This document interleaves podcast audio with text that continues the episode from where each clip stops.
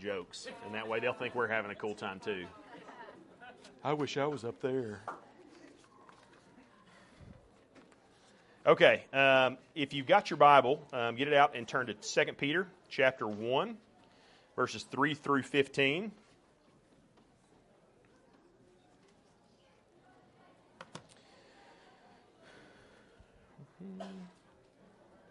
So, starting verse 3, it says this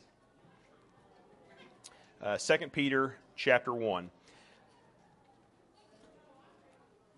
His divine power has granted to us all things that pertain to life and godliness, through the knowledge of Him who called us to His own glory and excellence, by which He has granted to us His precious and very great promises, so that through them you may become partakers of the divine nature, having escaped from the corruption that is in the world because of sinful desire.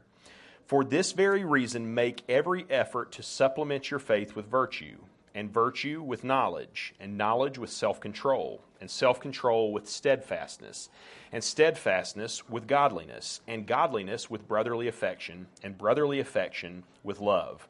For if these qualities are yours and are increasing, they keep you from being ineffective or unfruitful in the knowledge of our Lord Jesus Christ. For whoever lacks these qualities is so nearsighted that he is blind, having forgotten that he was cleansed from his former sins. Therefore, brothers, be all the more diligent to confirm your calling and election, for if you practice these qualities, you will never fail. So let's go to the Lord in prayer again. Father God, again, we thank you for um, uh, this time. God, we thank you for this place. Um, we, even in the hassle and even in the um, um, difficulties and, and of, of, kind of having to change the way we do things around God, um, it is a blessing that we are able to use this place. Um, the, the owners here have been have been so gracious, and we know they are gracious um, to us um, because they are um, trying to um, live in a way that honors you, um, God. They they want to see um, people come together in the name of the Lord and to worship together and to uh, live in community together. And so, God, we thank you for providing this space for us through them. We thank you for just the uh, the the ease and the opportunities and the centrality that we have because of of this space. Um, God, as we come into this time where we're looking into your word, we ask that through, again, the power of the Holy Spirit, that you would work on our hearts, um, that you would use this time to make us more like Jesus. Um, that we would heed the words of your scripture and that um, these words would change us and form us uh, in his image. Uh, we love you. We praise you. We thank you in Jesus' name. Amen. Okay, so. Um, if you've been with us the last couple weeks, story kind of so far, and, and again, these this this list of of, of um, characteristics that we find in verses 5 through 7 are not necessarily sequential, right? So I'm not saying that it couldn't be the case that when you become a Christian, you grow in all of these areas at the same time, right? It's not like you get one handled and then you move on to the next. Um, that's not what we're saying. But at the same time, there is, I feel like, a progressive connection. There is the idea that these things build on each other. And so, if you kind of think where we've been so far, talking about faith, talking about virtue, talking about knowledge, and now talking about self control. So, imagine, you know, you have a lost person, um, and, and they come to faith in Jesus, right? They trust in Christ, um, and that faith is always accompanied by uh, repentance in the life of a believer, right? So it makes us um, sense. Um, that, uh, that, that, that there's something wrong with our lives, that we are not living up to the standard that God has set. And so it makes perfect sense that in this passage, uh, when we have faith, when we believe, we add to that faith virtue, right? We recognize our sin. Our conscience is made alive by the Holy Spirit. And so it starts to revolt against the sin in our lives as new believers, okay? And so we start putting away our sin. That's the first thing you see. That's why a lot of times when people come to know Christ, something that you notice happen a lot of times is immediately they get rid of big sins, right? Um, that they, they, they stop partying or they, they, they put down the drugs that they've been addicted to or they stop leading a promiscuous life or something like that, right? Immediately they recognize the glaring inconsistencies about their life and they cut those things out. That makes sense. They're, they're pursuing virtue, right? Um, but then um, we notice something continues to happen, right? Now they want to know about this God in whom they have trusted. They want to um, hear from Him and they want to learn about Him and they want to live in a way that pleases God. And so what do they do? They start trying to grow in knowledge of God. And so they start seeking His Word and they start um, um, practicing spiritual disciplines like prayer and, and worship and serving and these different things to try to connect um, and, and learn more about God. And so it makes sense that we would add to our virtue knowledge then something I think oftentimes happens. Um, even though we have made these huge strides in this, in this scenario we're talking about, we notice that there are these nagging persistent sins in our life, right? Um, probably some of us can remember back to the point at which we were converted, and you remember that excitement that happened at first, right? I mean, you were just like gung ho, and like you were getting rid of sin in your life, and you were reading your Bible, and you were going to church, and you were doing all these things, and then like a few weeks or a few months in, all of a sudden it felt like you hit a, a wall where you realize, you know what? some things haven't changed about me, it seems like. Like I'm still falling into the same patterns of sin. Um, maybe it's that, that eye glance um, at the pretty girl um, that walks by. Maybe it is that um, when, when things don't go your way, you immediately tend to respond in anger or accusation or attack. Um, maybe that one beer keeps on turning into five, and you really didn't mean for it to do that, but it keeps on happening, right? Maybe um, that trip that you went to the store just to get that one pair of jeans ended up being a credit card bill that you're paying off for weeks uh, and months uh, and maybe years, right? Um, all of those issues are, are functions of, of our lack of self control. All of those things are things that we look to and we go, we need to be, we need to add to our faith virtue and add to our virtue knowledge, but then we need to add to our knowledge self control. Self control is something that everybody struggles with in one way or another, um, and it is an important and yet seldomly discussed topic, right? Which I feel like we keep on saying that a lot. We're like, virtue, you know, not, virtue is not something we talk about much anymore. Self control is not something we talk about much anymore. But that's sort of the nature of these things, right? That these are these aspects of our sanctification that we kind of neglect. We sort of put these things in, in, in the background of our lives and don't really pursue them, I think, the way that God calls us to.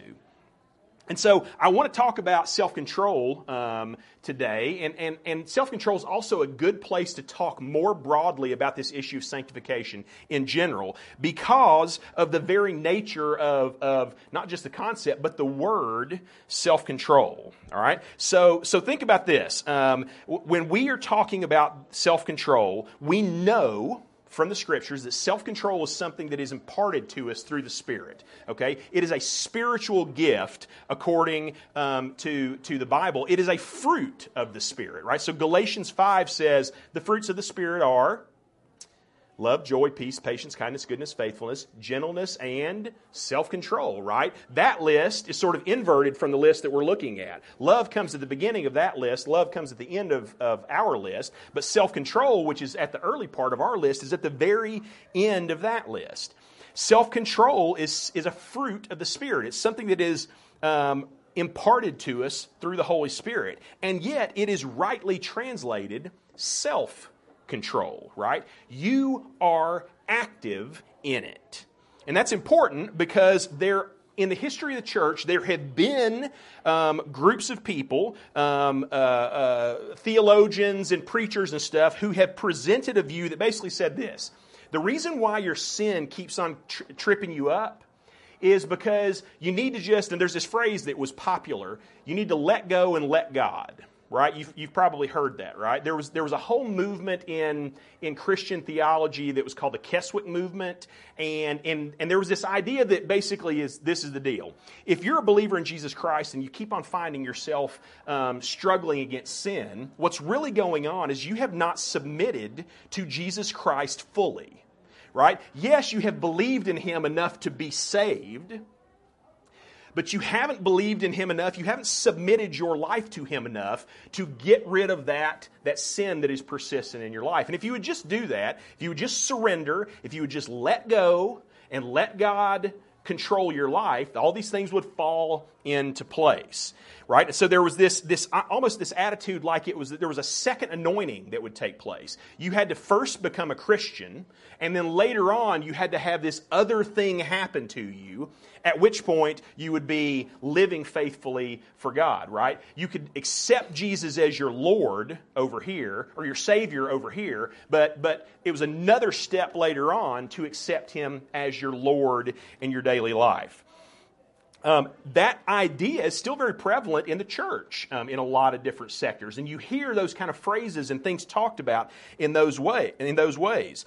Um, but I'm I don't think that's the way it works, right? I don't think that that is, that is what we see when we go to the scriptures. Now, again, I'm not, I'm certainly not arguing against the fact that we should be submitting to God progressively, right? We should be submitting all of our lives to God, and when we find places in our life where we are not submitting to God on something, we certainly should. We shouldn't hold on to our sin. We shouldn't um, do anything in our lives that hinders our sanctification, right?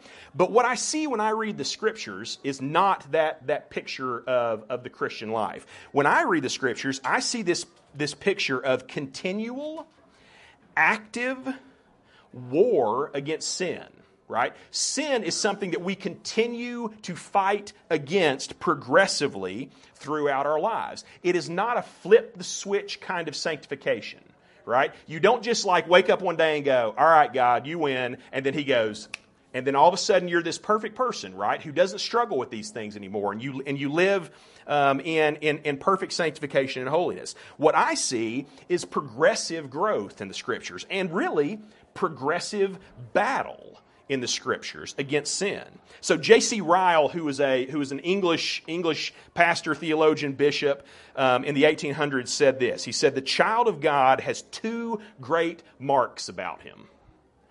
He is known for his inner warfare and for his inner peace." And that's a great picture of what we're talking about here, right? You have two things going on in your life as a Christian all throughout your life. Number one, you have an inner peace, right? You rest in the gospel. You know that you are saved um, through the, the life, death, and resurrection of Jesus Christ, and there's rest in that, right? But at the same time, while, and I'll say it this way, while we rest in the war, we do not rest in the battle, right? We know the war is won but we recognize that the battle is now and necessary and that we have to continue to fight in it, right? And so that's what's supposed to happen. You are supposed to struggle against your sin. You are supposed to continually fight against it and not come to a point in your life where you just kind of go, oh, I figured it all out. I'm, I'm enlightened now or something. Um, an analogy would be kind of like this salvation is like birth, right? It happens pretty much in an instant. And some of you moms might be going, it didn't happen in an instant for me. It was like a 18 hour process or whatever. But, but salvation happens in an instant, but sanctification is like growing up right? It is a lifelong process. It's something that doesn't happen in a day, it happens over the course of a lifetime. And so, uh, at the same time, um, w- w- when we look at all this stuff, we're not saying that God isn't involved in it. So, I'm not saying, oh, well, I'm the one who does it all, right? I'm the one who accomplishes these things in my life. No, we're not saying that at all. It is totally dependent on God to work this sanctification in us. And yet at the same time, we are active and cooperating in it. All right? And so I love some of you are reading the, the good little book with us, and it's Kevin DeYoung's book, uh, The Hole in Our Holiness.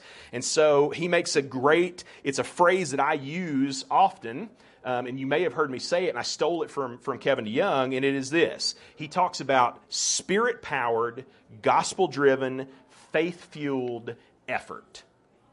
All right? Spirit powered, the Spirit is the actualizing force that allows these things to happen, right? It's like electricity to a power tool. If you didn't have the electricity, you, this thing wouldn't happen of sanctification spirit powered, gospel driven, right? We seek after sanctification. We seek to grow in Christ out of the freedom and the salvation and the belonging that we have in Jesus Christ because of the gospel, right? It's what is pushing us and compelling us to be sanctified.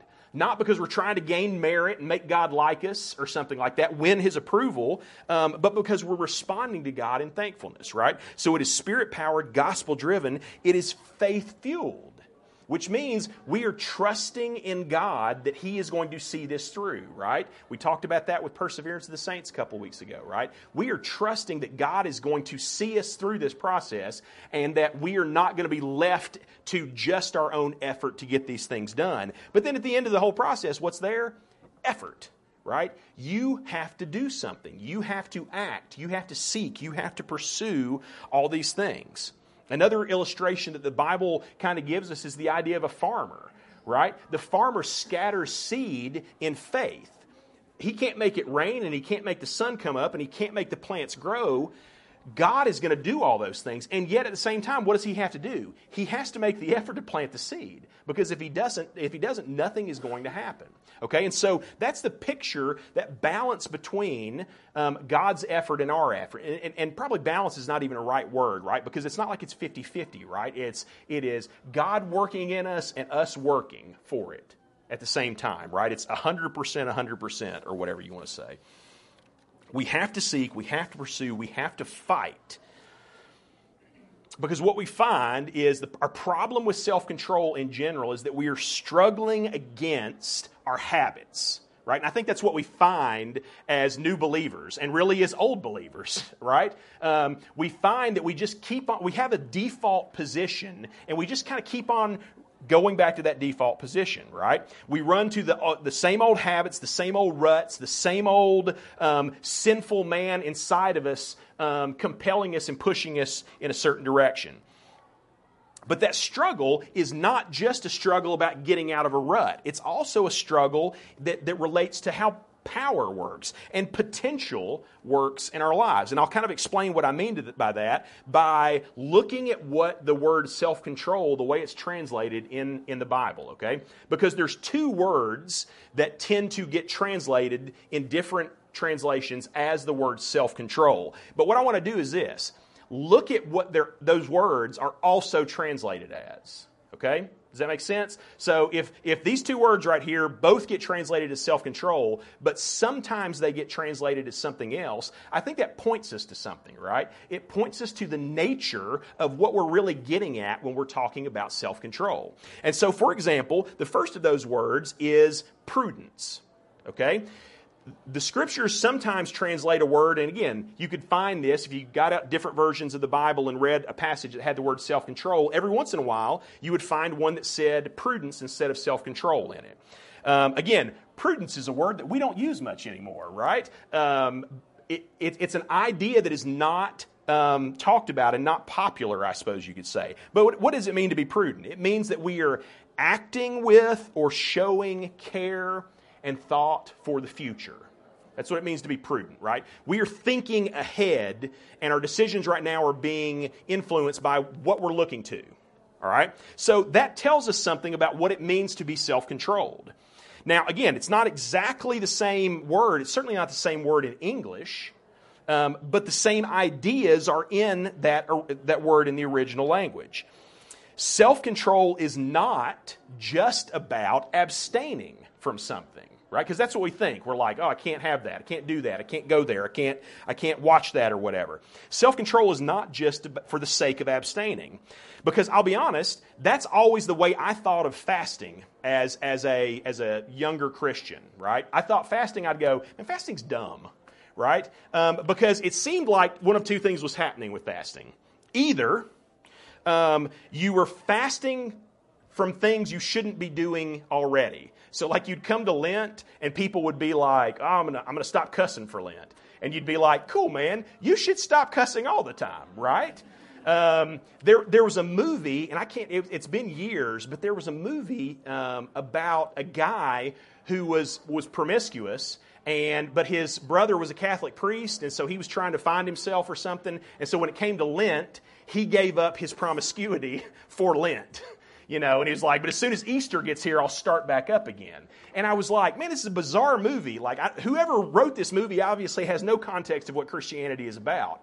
Um, because those are things you should give up anyway. So sometimes people would do that with fasting. And then the other thing is, is they would give up morally neutral things that God had made for our enjoyment, right? So people would be like, oh, I'm giving up chocolate for Lent. And I was always like, that's dumb chocolate's a great thing and God made it. Like He invented that for your good and joy. So why would you reject this gift of His, right? That's how I always thought about fasting um, and self control in terms of fasting when I was younger. But, but here's part of what fasting is about. There's, there's different aspects to fasting, but part of what it's about, part of the self control in that, is training ourselves to say no to our desires for the sake of some future good, right? That's all we're doing, right? So, so with the chocolate thing, you know, you go, oh, I want some chocolate right now. It's not that chocolate's bad, but what you're doing is you're in part training yourself to go, just because I want something doesn't mean I should have it, right? Just because I want this thing doesn't mean it's, it's something that I have to have. That's what part of what fasting is all about. And so I gave up this year coffee for Lent, right? Not because some people are like, what? What? Um, not not because coffee's a bad thing, right? I love coffee. We're in a coffee house. I spend most of my days in this building, which is weird now because I have to drink tea. Um, I, I, gave up coffee basically because I love coffee, and it's not bad for me. Maybe uh, as much as I drink it is, whatever. Um, I gave it up because I wanted to put myself in a position where I said, you know what? I don't have to have coffee. Um, I don't have to. Um, I want it, but that doesn't mean I necessarily get everything I want all the time. And so um, it's good to tell my appetites no sometimes right? And that's, that's what we're getting at when we're talking about fasting. And it's what we're talking about when we talk about self control. And it's getting specifically into the idea of talking about prudence.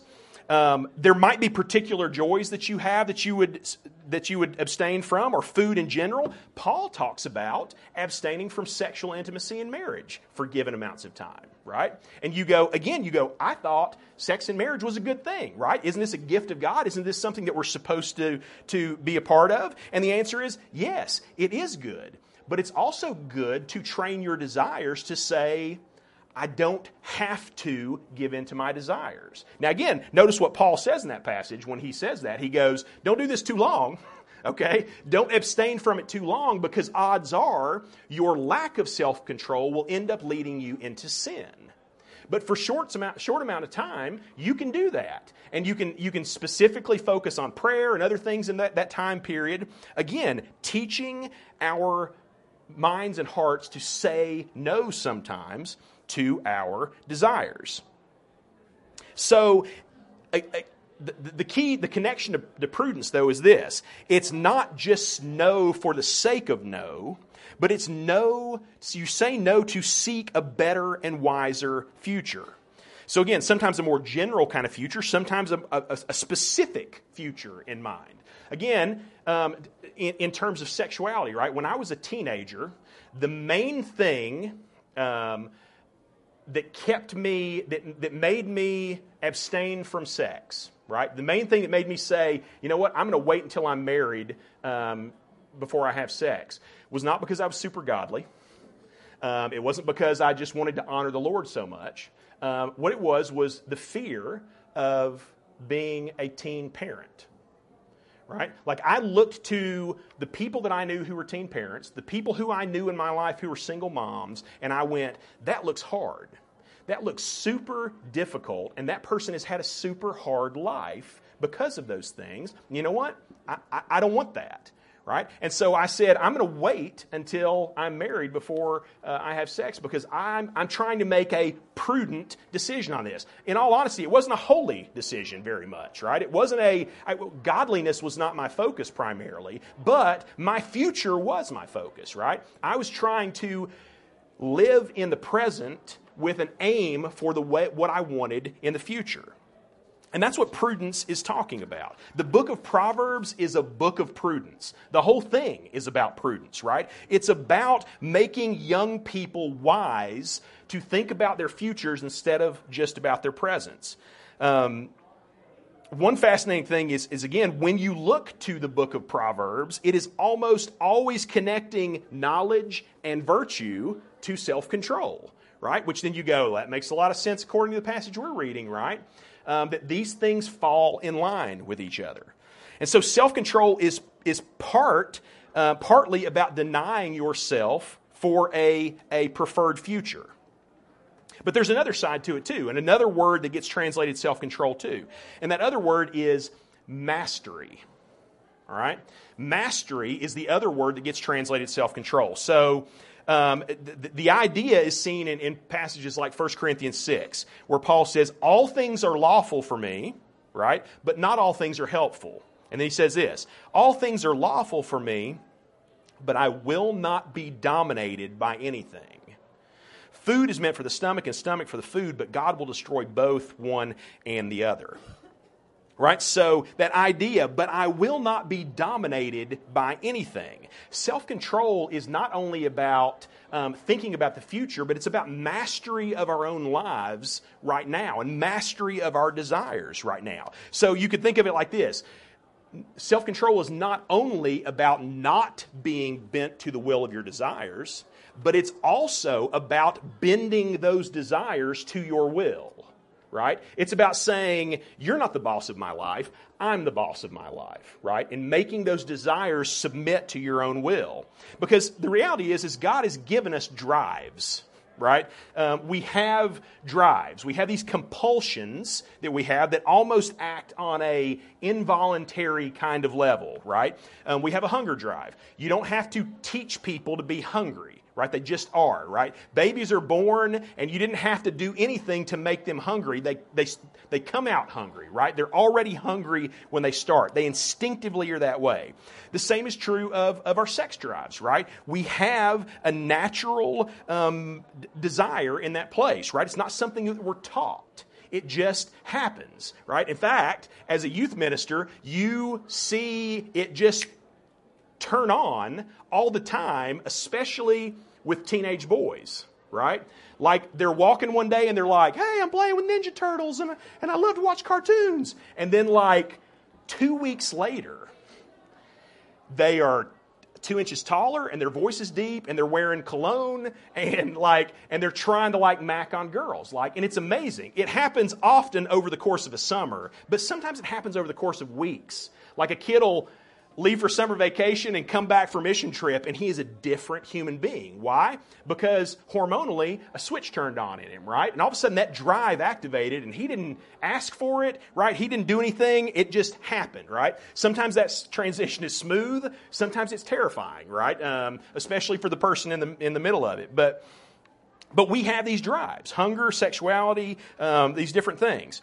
Um, and they're less like instincts for us than they are for, for other living things, right? When you see these drives in other living things, um, we call those instincts in animals, right? But, it, but it's more like programming for them, right? Like they just do what their programming tells them to do, right? The birds fly south for winter, or, or animals, you know, uh, uh, migrate to these different places. It's like they're just they're just doing what they're programmed to do. That's not how our drives work, right? We have wills we have volition, and most importantly, we are morally accountable for our drives, right? An animal, he's not, a, he's not morally accountable for his drives, right? Um, nobody blames a lion for killing a gazelle. Nobody blames a bull for, for trying to get into the neighboring field to mate with, with cows, right? But if you're an adulterer or an, a glutton as a human being, you will be held morally accountable for that, right? Even though we have drives just like those animals have drives, and yet our drives are ruled by something else, and that is our will and our moral nature. And so we are called to bring our drives under control, right? To be self controlled people. And so Paul uses a perfect illustration in 1 Corinthians 9 of an athlete, right? So he says this He says, Do you not know that in a race all the runners run, but only one receives the prize? So run that you may obtain it. Every athlete exercises self control in all things. They do it to receive a perishable wreath, but we an imperishable wreath. So I do not aim, run aimlessly. I do not box as one beating at the air, but I discipline my body and keep it under control, lest after, pre- lest after preaching um, I should disqualify myself, right? So he, he uses all the kind of language that we've been talking about, right? You see in that passage prudence, that the athlete is looking to a future. He's looking to a wreath that he's going to win, right? And he says, In this time, I have to discipline myself, right? I have to live differently right now to achieve something in the future. That's prudence. But there's also mastery going on in that passage, right? If you want to be a next level athlete, you realize that you have to live a different way. You have to eat different things, and you have to have a different regimen, and you have to have different, all these, these different aspects of your life. I want my body, man, everybody that played basketball with us um, for that half a game before I got hurt, right? I want my body to do all kinds of things, and it just won't, right? Like, I want it to do things, and it doesn't do those things anymore. Like, it's not capable. Uh, you know, we're in the middle of the, the, the basketball NCAA tournament, right? Um, and I was looking, I was thinking about jumping, right? Um, and the average jumping ability of a normal adult male is 18 inches, right? So if you're an adult male in here, you should be able to jump about 18 inches off the ground, just like a free, like a free jump, right? The average NCAA Division One player can jump 30 inches off the ground. So, right, like an extra foot on top of that, right? And so you go, man, I couldn't jump 30 inches off the ground if I wanted to. Um, but, but pretty much that's normal. Like everybody who's six foot tall and, and can jump three feet ought to be able to dunk. And that's like most of the people in, in college basketball. There is a guy on who has set the record with a 36 inch, I mean, a 63 inch vertical platform jump, meaning they set a platform like a table at 63 inches, and he can standing jump and land on it, okay? 63 inches is a David, okay? All right? This dude can jump over David, all right? Um, I can't I can't jump like I can't jump 18 inches off the ground. I don't think. Like I'm pretty sure I can't. Right? Why is that? Right? It's it's not just about natural ability, although that certainly plays a role in it. It's because I haven't treated my body like an athlete treats his body ever. Right? I have never trained myself and dedicated myself and disciplined myself to be able to achieve those kind of things. Um, so it, it, yes, it is about natural ability for those athletes, but it's more about mastery, right? It's about somebody saying, I want my body to be able to do things that most people's bodies can't. And so I'm going to sacrifice now to see that through. And so we seek after self-control, but we but not only mastery in our lives, but we do that again to achieve this greater potential. And so that might mean doing big things we sacrifice and we master our lives so that we can do big things, or maybe it just means that you do little things really well. Right? But you are you are self-controlled for a greater and better and, and, a, and a future that, that God has called you to. So I'll close with this because I told you we were going to be done early and we're not. Um, that was wishful thinking. It always is, but one of these days it's going to happen. You know, all the rain lately, right? Um, we've had all this rain and all this flooding. Did any of y'all go downtown when we had that one big time, right? And it had flooded, all the park was flooded. Anybody go downtown? So I took the, the girls and, and James, and we went down to the bridge that's there next to, basically right over here, one of these bridges here. And we stood there and looked down into the, to the creek that runs behind Vienna. And the entire municipal park where the amphitheater is was flooded. The water came almost up to the municipal, uh, to, the, to the amphitheater, right? Uh, it was it was completely covering everything. Uh, it was filling those tunnels, you know, little tunnels that you go through on your bike. It was to the top of those tunnels and running under the tunnels, right? And I had James there with me, and we were looking over the edge, and he couldn't see, so I popped him up on the on the the the edge, right? But I like held him, and I was holding him tight because I was looking down, and I was just looking, thinking, man, there is so much power there, right? Like I've got to hold on to him tight because if he something happened, he would be gone. He would hit that water and it would and it would zoom him off, right? And there'd probably be nothing I could do about it. So I'm sitting there holding on to him tight and thinking how powerful that water is rushing under there, right? This incredible amount of power. The truth is is our lives and our drives are like that river right? It is, it is incredibly powerful and it is pulling us. And if you are not careful, you can be swept away by it. Right? If you get into that water and you dabble in it and you think, no, I got this under control, and you and you you give those desires some leeway, they will sweep you away. They will grab you and they will take you away. Um, but at the same time, it's not just that that power that we see there needs to be guarded against, right? So that's true. We need to be careful, just like I was careful with James that day. Um, we need to be careful about the power of those desires. But we need to do something more. We need to master those desires. We need to master that power. So, in the illustration of the river, it isn't just being careful around a river, right? We can use the power of the river to work for us, to transport goods or grind grain or, you know, make electricity or whatever the case is, right? Our lives and our desires are meant to be the same way. If we pursue self control, we will not only um, keep from being swept away by our sinful desires, which is important, but moreover, we can master our bodies and our lives. We can master our drives in the cause of serving God and serving our neighbor. And so, and what we will find, I hope, is that our lives will end up being more fruitful and effective in the pursuit of holiness. Right? And that's what we're dealing with in this passage. And that's what we're going to pray right now that God would do. So, so we're going to have a time of prayer. And, and uh, I'm going to ask Cody to come up. And, and again, to, to clarify, we're singing In Tenderness, which is the song that in the bulletin is under um, the Lord's Supper um, section. But that's what we're going to be singing as our closing um, hymn. But before that, I just want us to go and, and go to the Lord in prayer for a few minutes, right? You know your hearts better than I do. Um, ask the Lord to show you, and you probably already know, those places that you lack self control, right? Those places that you find yourself easily slipping into excess or anger um, or lust or greed or, or whatever the case is. You know those places that are easy for you to slip into. So ask God that he would work on those things in your life. Ask that through the power of the Holy Spirit that He would work self control in you so that we could be people who live lives that are self controlled and called according to His purposes. Let's do that now.